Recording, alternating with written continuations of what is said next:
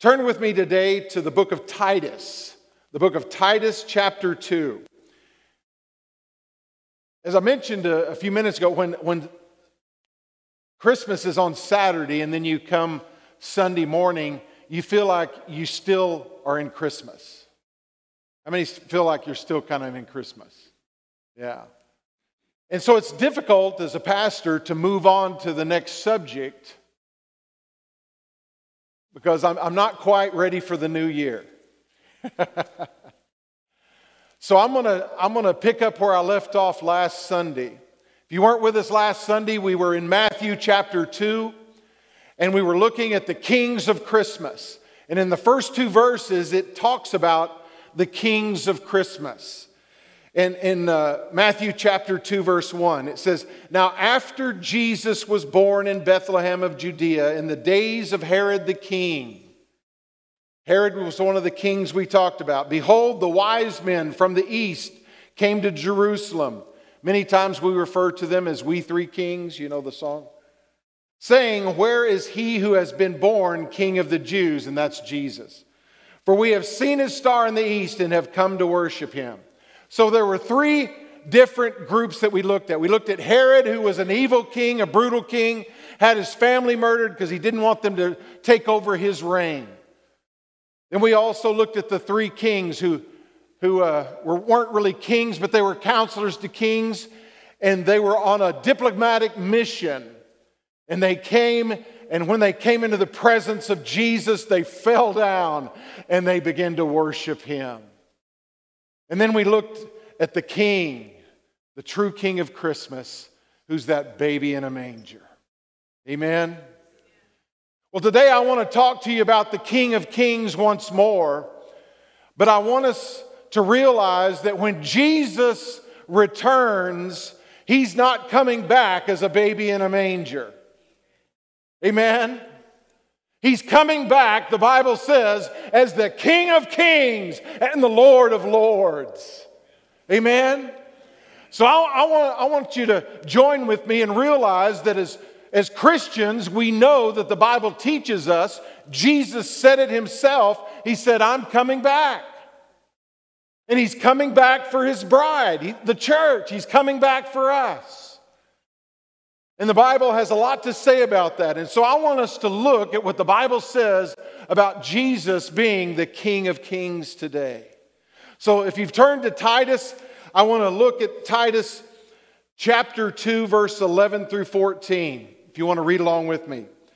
For the grace of God that brings salvation has appeared to all men. First of all, I want us to note there it says that God's grace has been brought for all men. Amen? Just the other week, I was in a crowd of people, and there was someone there that recognized me, and, and uh, they recognized me as a pastor, and they said, Hey, Pastor Milt. And we were talking about the upcoming Christmas services and different things. And, and he, he was, he was at, at his workplace, and he leans over to his buddy there and says, Hey, you ought to come to church too.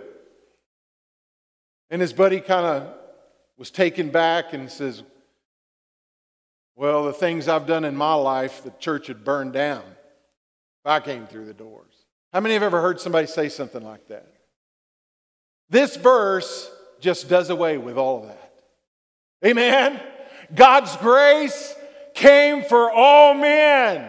Hallelujah! That includes me. it includes you. And this year, I pray as we enter another new year, we recognize that God's grace, His salvation came for all men. We just have to receive it. It's not about how bad we've been, it's about how great He is and what He did for us, taking our sins, His blood, cleansing us from all unrighteousness. Amen?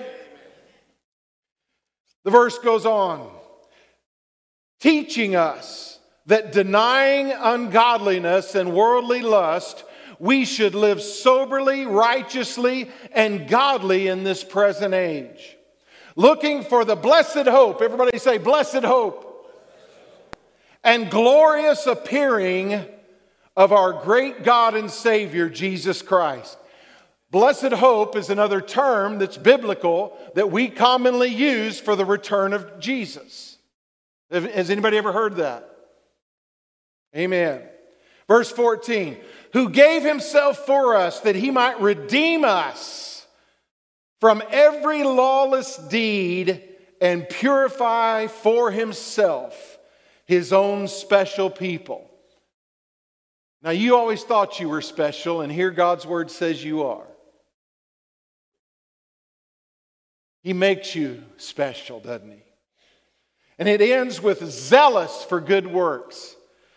Now, when we read a passage like this, you can say, you know, Pastor, that kind of puts pressure on me.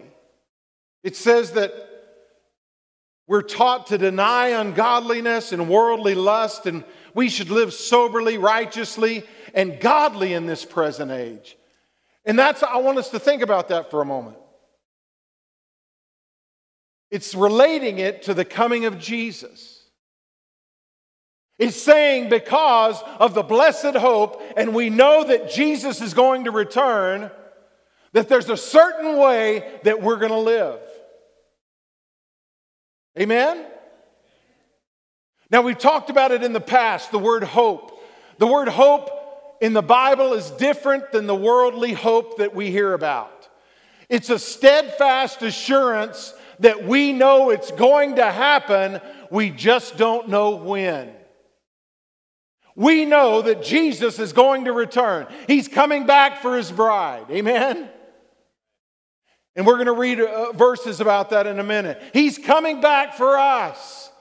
We don't know when, but we're living in accordance with that anticipation that Jesus died for me. I belong to him. And one day he's going to return for me. So I'm going to do my best to live for him. Amen?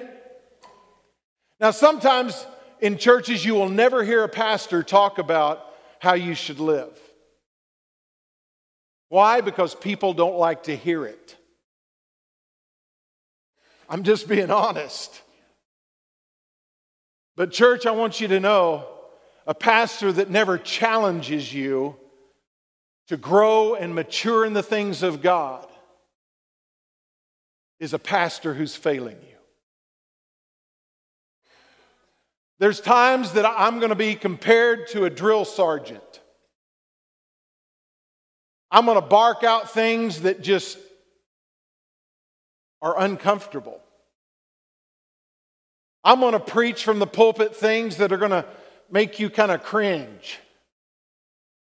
But just like a drill sergeant is preparing the troops for battle to be the best they can be, that's the heart of your pastor. Amen? I want to go into the new year growing and maturing in the things of God.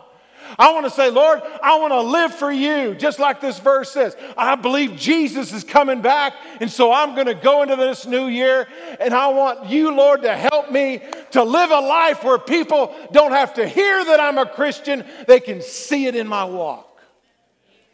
Amen? One of the ancient Christian writers one time said that we need to proclaim Christ, and if we have to, use words. In other words, we live it out. Amen? So Titus challenges us there. Jesus told us, I referred to it earlier, in Revelation is one of the places he told us he's going to return. In, in uh, chapter 22, in verse 12, it says, And behold, I am coming quickly and my reward is with me to give to everyone according to his work. Surely I am coming quickly. The word there, reward, in the original language means that it can either be a good reward or a bad reward.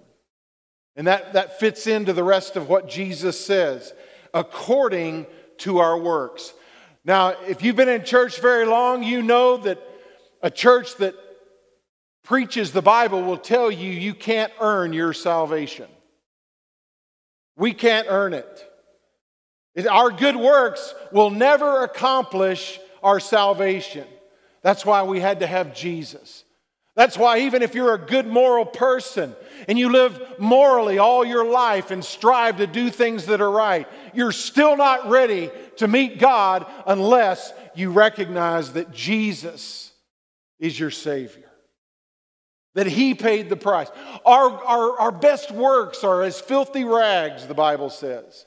So we can't earn our salvation, but we do good works. We live righteous and holy as best we can with the power of the Spirit in our lives because we love Jesus.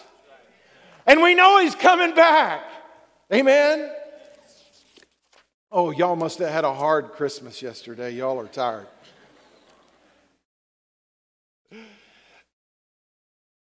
I want us to look at Acts chapter 1 too because it talks here about the ascension of Jesus when he left this earth. In verse 10 of chapter 1 it says, "And while they looked, there was five over 500 people that were watching Jesus ascend into heaven. And while they looked steadfastly toward heaven as he went up, behold, two men stood by them in white apparel, they were angels." Who said who also said, "Men of Galilee, why do you stand gazing up into heaven?" This same Jesus who was taken up from you into heaven will so come in like manner as you saw him go into heaven. Jesus is going to come back. First of all, it's the same Jesus.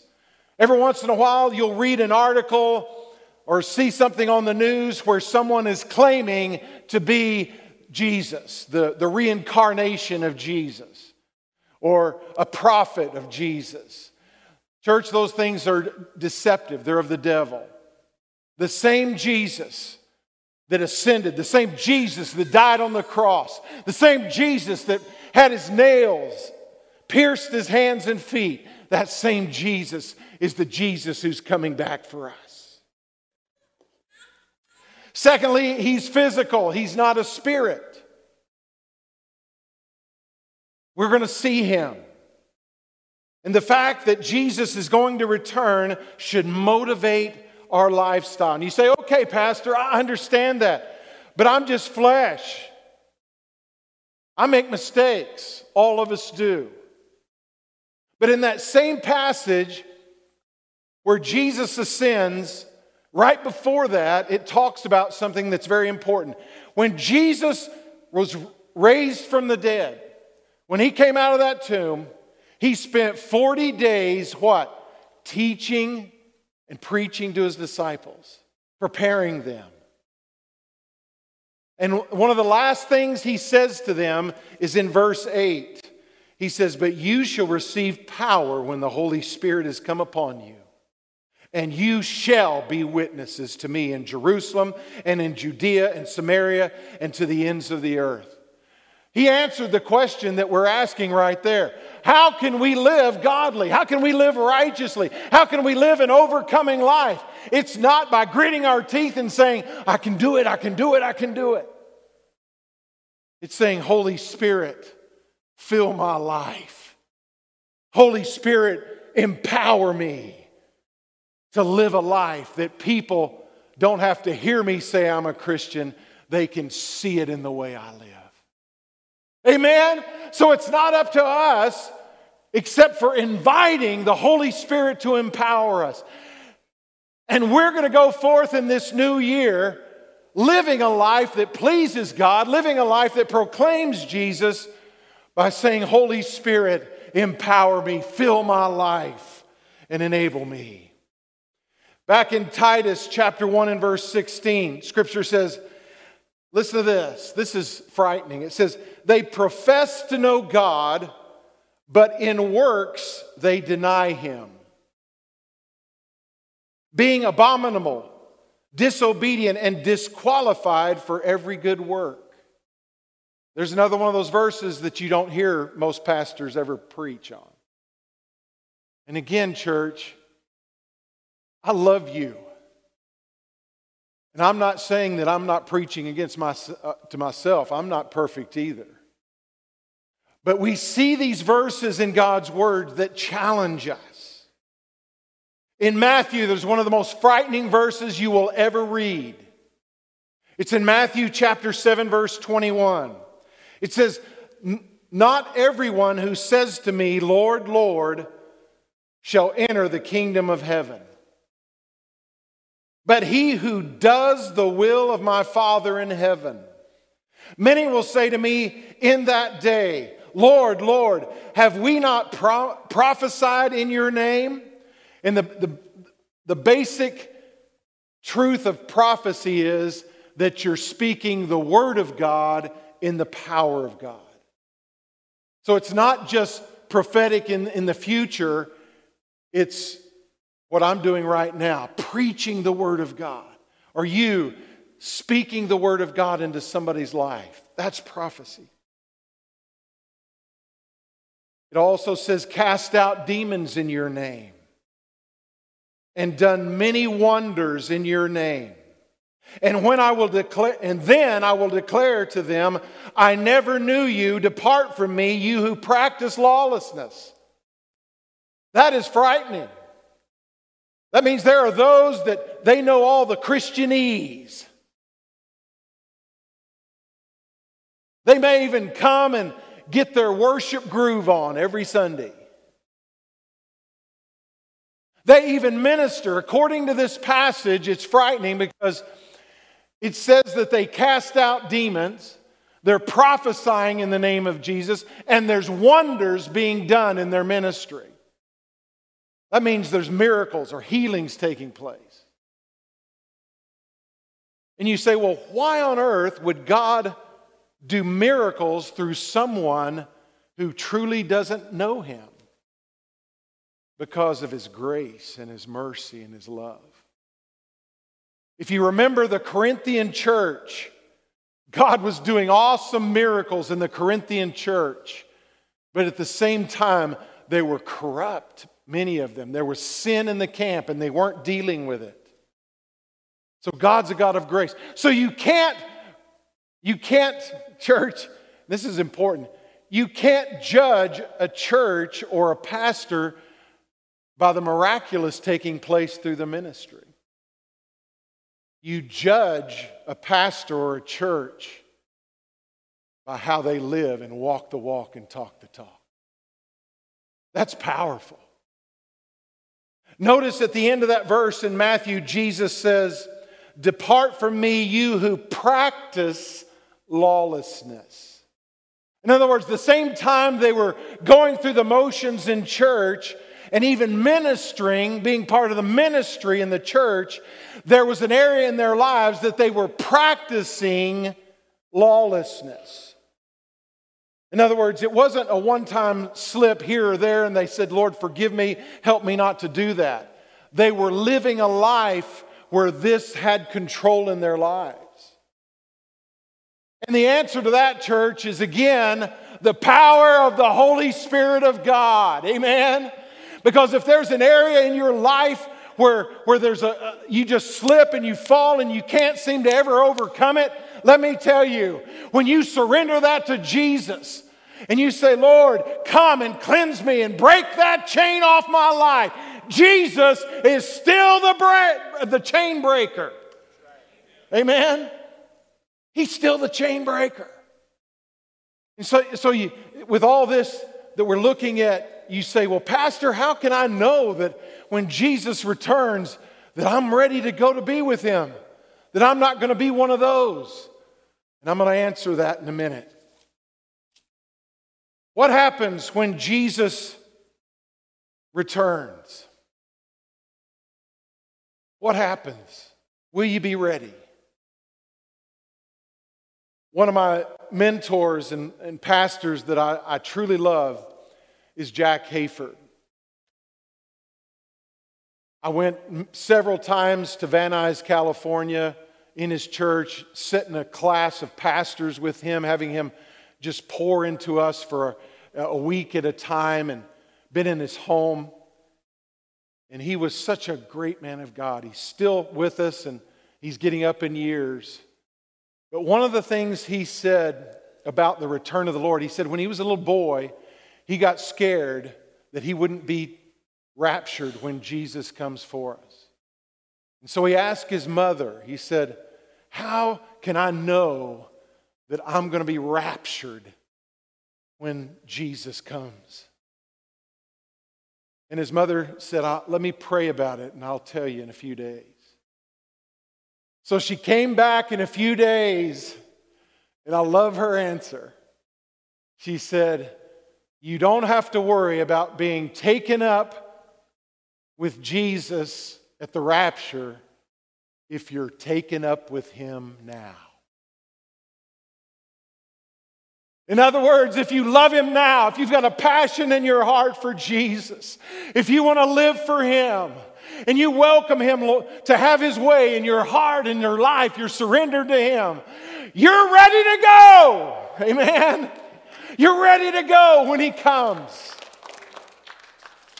Oh, it was a long Christmas yesterday. Elbow somebody next to you and say, Stay awake, it's going to get even better.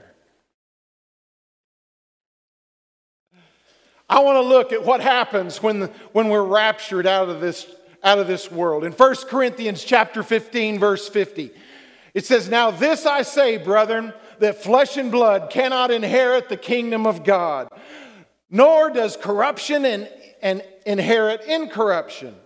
Behold, I tell you a mystery. We shall not all sleep, but we shall all be changed. Now, there's a couple of things I want to mention.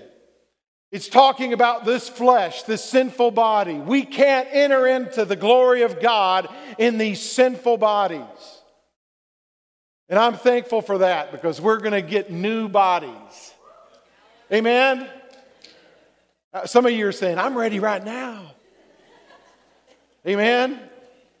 Because our knees are wearing out or our backs are giving us problems or these old bodies, they just decay and decay and decay. But we're going to have glorified bodies. Amen. We're going to have a body that will never decay. Amen. I love that. When it talks about sleeping here, it says, We shall not all sleep. Paul is referring to the same thing that Jesus did. He's talking about death, but guess what, church? Jesus robbed death of its fear and power over Christians. So we no longer fear death. And so Jesus referred to it as falling asleep. And that's what Paul's doing here. He's referring to those who have died with faith and trust in Jesus. Amen? And another thing I want to mention, church, well, I'll wait until we get a little farther in the passage. Let's go on. Look at, look at, behold, I tell you a mystery, verse 51 you shall not all sleep, but we shall all be changed in a moment, in the twinkling of an eye, at the last trumpet. For the trumpet will sound, and the dead will be raised incorruptible, and we shall be changed. Woo! That's good. I'm ready to hear that trumpet sound. Amen. And I'm ready for the dead in Christ to rise, and I'm going to be changed. Verse 53 For this corruptible must put on incorruption, and this mortal has put on immortality. So when this corruptible has put on incorruption, and this mortal has put on immortality, then shall be brought to pass the saying that is written Death is swallowed up in victory. O death, where is your sting? O Hades, where is your victory? The sting of death is sin, and the strength of sin is the law. But thanks be to God who gives us the victory through our Lord Jesus Christ. Amen. Oh, death, where is your sting? Jesus robbed death of its fear and power over your life, so don't accept it. Amen. And if you're not afraid of death, then why would you be afraid of anything else in this world, including COVID? Or the Omicron variant? Amen? And I'm not saying it's not real. My, my brother in law almost died last week. He had double pneumonia and COVID was in the hospital. He almost died, but he had his church was praying, our church was praying, and there were others that were praying for him, and he had a miraculous turnaround. In fact, the doctors had, had given up. They thought he was going to die. They even told him that. They told my sister, we didn't think he was going to make it at all. And they couldn't explain the turnaround. In church, the point I'm trying to make is God, if He has something else for us to do, we're not going to go to be with Him until He's ready. And if Jeff had died in, with that COVID virus, guess what?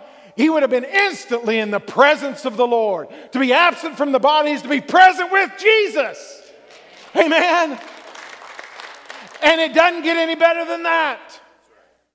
The Bible tells us that. It said, Paul said it's far better to go to be with Jesus. That's what he said. It doesn't matter if you're an infant or you're 10 or 20 or 40 or 100. Whenever you leave this life, it's far better to be with Jesus. Just a few months ago, I lost my nephew who was still in his 20s. He was in a car wreck, and a, a big car, a truck ran into the rear end of his car and crushed his car, and it killed him. And it's difficult. My sister's having a rough time. Any of us would, losing a child. Some of you here today, you may have lost a child. But, church, I want to assure you if they were ready to be with Jesus, it's far better. It's far better. There's no more pain, no more heartache, no, no more of the junk that we have to endure in this life. They're in the presence of their Creator, in the presence of pure love of God. And so, church, I just want to tell you no matter what we face going into this new year, I don't care how many more variants of COVID appear, don't live in fear. Live in faith. Live in faith. In 1 Thessalonians chapter 4, there's another passage concerning going to be with Jesus. It says, But I do not want you to be ignorant, brethren Paul says, I want you to know the truth here. He says, concerning those who have fallen asleep, lest you sorrow as others who have no hope.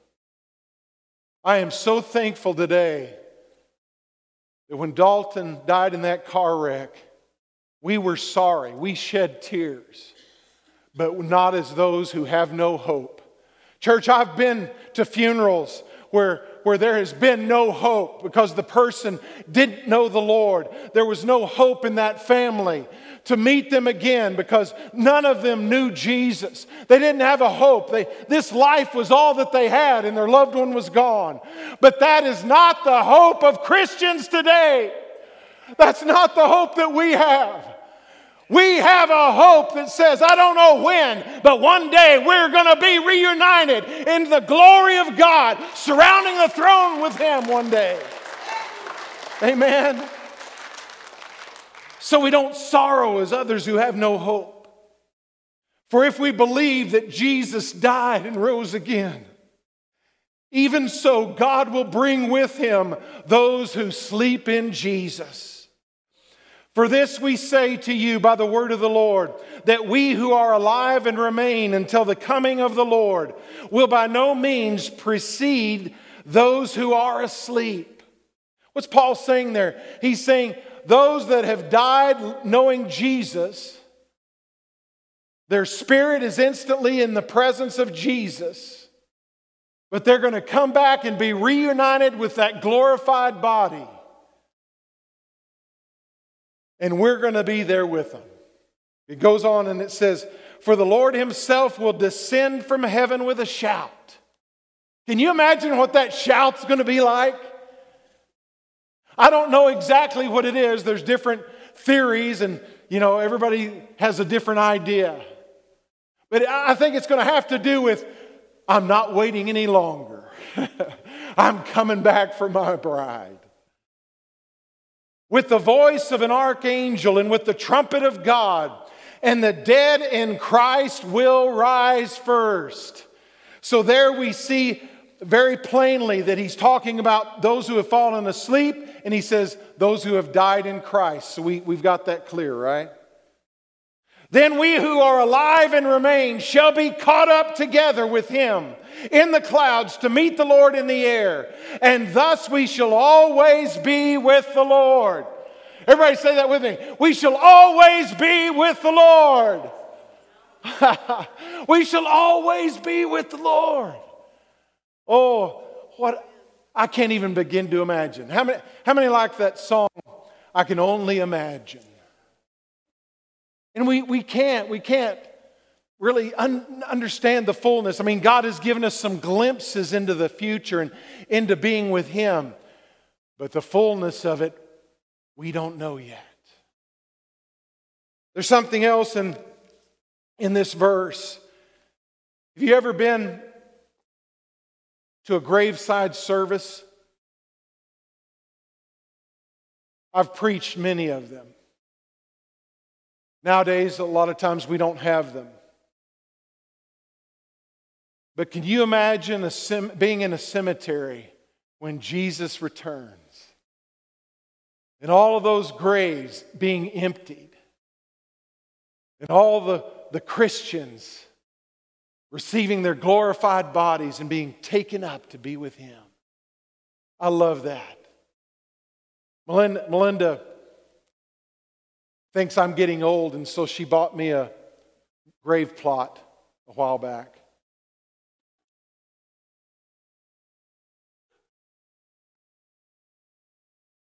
I hope she doesn't have insurance that I don't know about.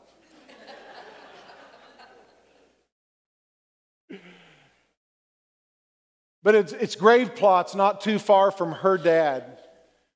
And it's an old Texas cemetery where the family has been a part of that cemetery for like a hundred years or more.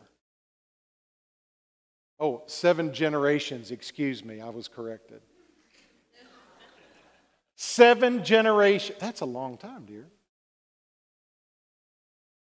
And she is so excited about seeing that day. If we if the Lord doesn't return in our lifetime, we're going to be there and see all those others from generations, seven generations that have committed their hearts and their lives to Jesus, caught up together.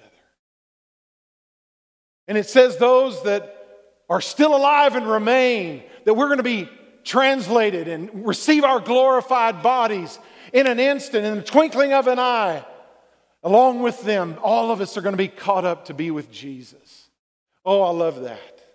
Amen. I, I could stay there all day. But I want to I want to end. So let me jump over to Revelation 19. We're going we're going to close. But I want you to see another portion of the second coming of Jesus.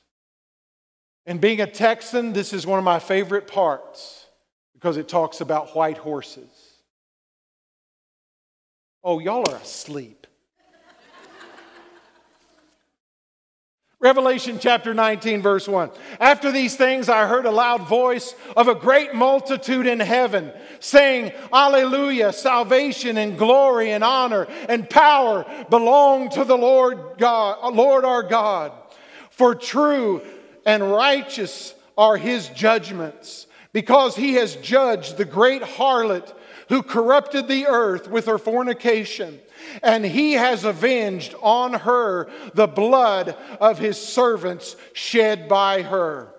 The great harlot here, most Bible scholars agree, has to do with all of the false ways of salvation. All of the things in the spirit of the world that, that have to, to, to do with being anti God. And, it, and it, would, it would include the false religions, definitely. But it would also include those who place their faith and their trust in money in the bank or in other worldly things. The harlot is deceiving the people that God has planned to spend eternity with Him and telling them there's some other way of salvation. In verse 3, it says, Again they say, Alleluia, her smoke rises up forever and ever. That's depicting the judgment against the great harlot, is an eternal judgment. And it also, I have to add this, church, it also includes preachers who do not preach the whole counsel of God. And I'm not talking about those that may be of a different denomination that see a passage a little differently. What I'm talking about is those pastors that just preach what the people want to hear and tickle their ears and don't tell them they need Jesus and that Jesus is the way, the truth, and the life, and that He is the only way to God. That's what I'm talking about. There are pastors and there are churches that they'll tickle your ears, and they may have a great orchestra, they may have a great uh, building and all the trimmings. But unless, church, unless they're preaching Jesus Christ and Him crucified, they're not preaching the gospel. And I determined years ago that I wasn't going to preach to tickle people's ears. But I'm going to challenge you. There's that drill sergeant again. Attention!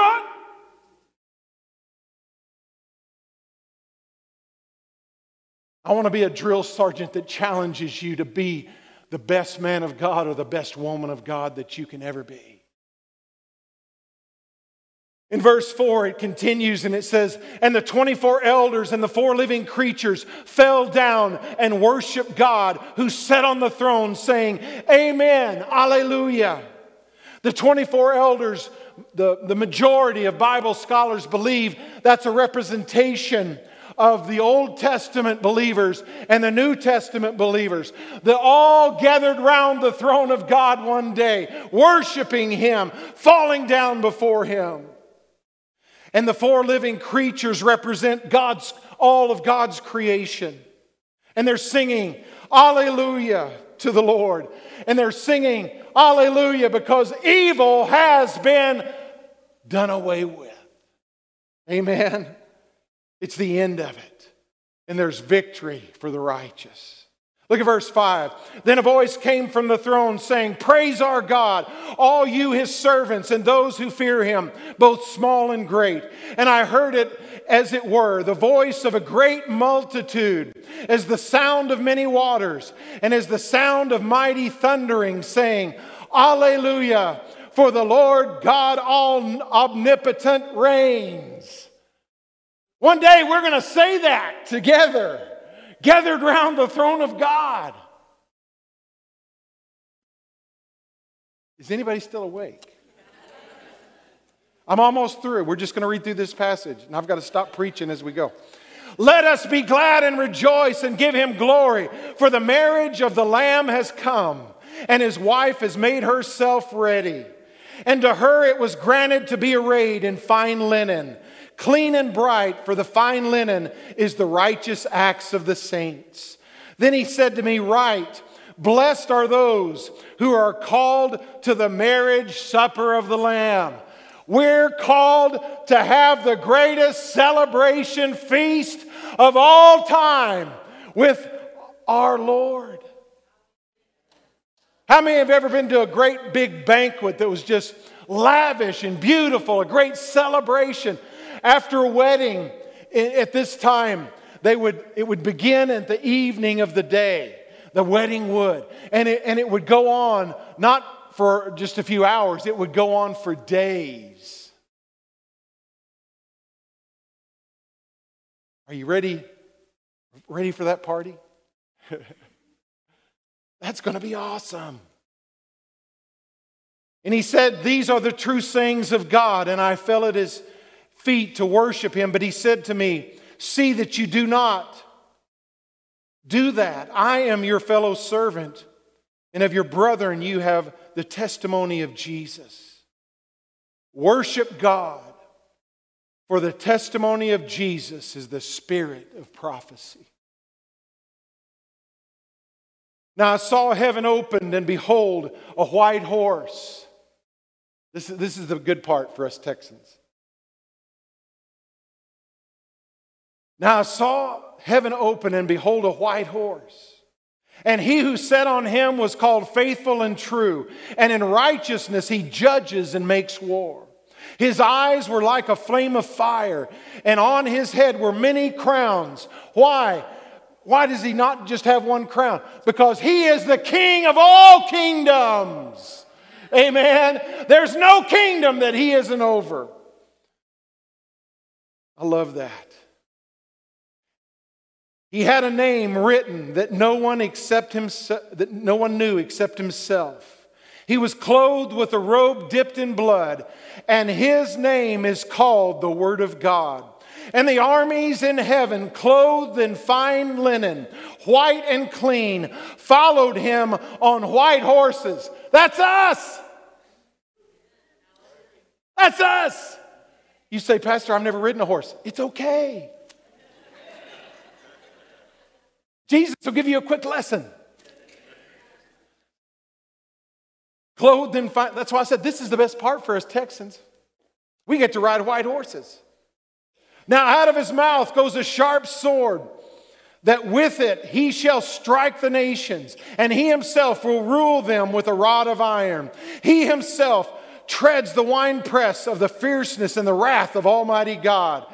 And he has on his robe and on his thigh a name written King of Kings and Lord of Lords. Amen. Stand with me. Worship team, come. He is the King of Kings and the Lord of Lords. There is no other. Church, it's not Muhammad. It's not Buddha. It's not Hare Krishna. You name the leaders of all those different, various religions around the world. Those people are in their grave today, but Jesus is alive. Amen. In church, there's an excitement in the body of Christ because we see the signs of the times. This, this worldwide plague that we've endured. The Bible talks about it in, in uh, Matthew chapter 24. Jesus said there's going to be plagues. He said there's going to be earthquakes. There's going to be wars and rumors of wars. All these things are just stirring our hearts. Jesus is coming back for me.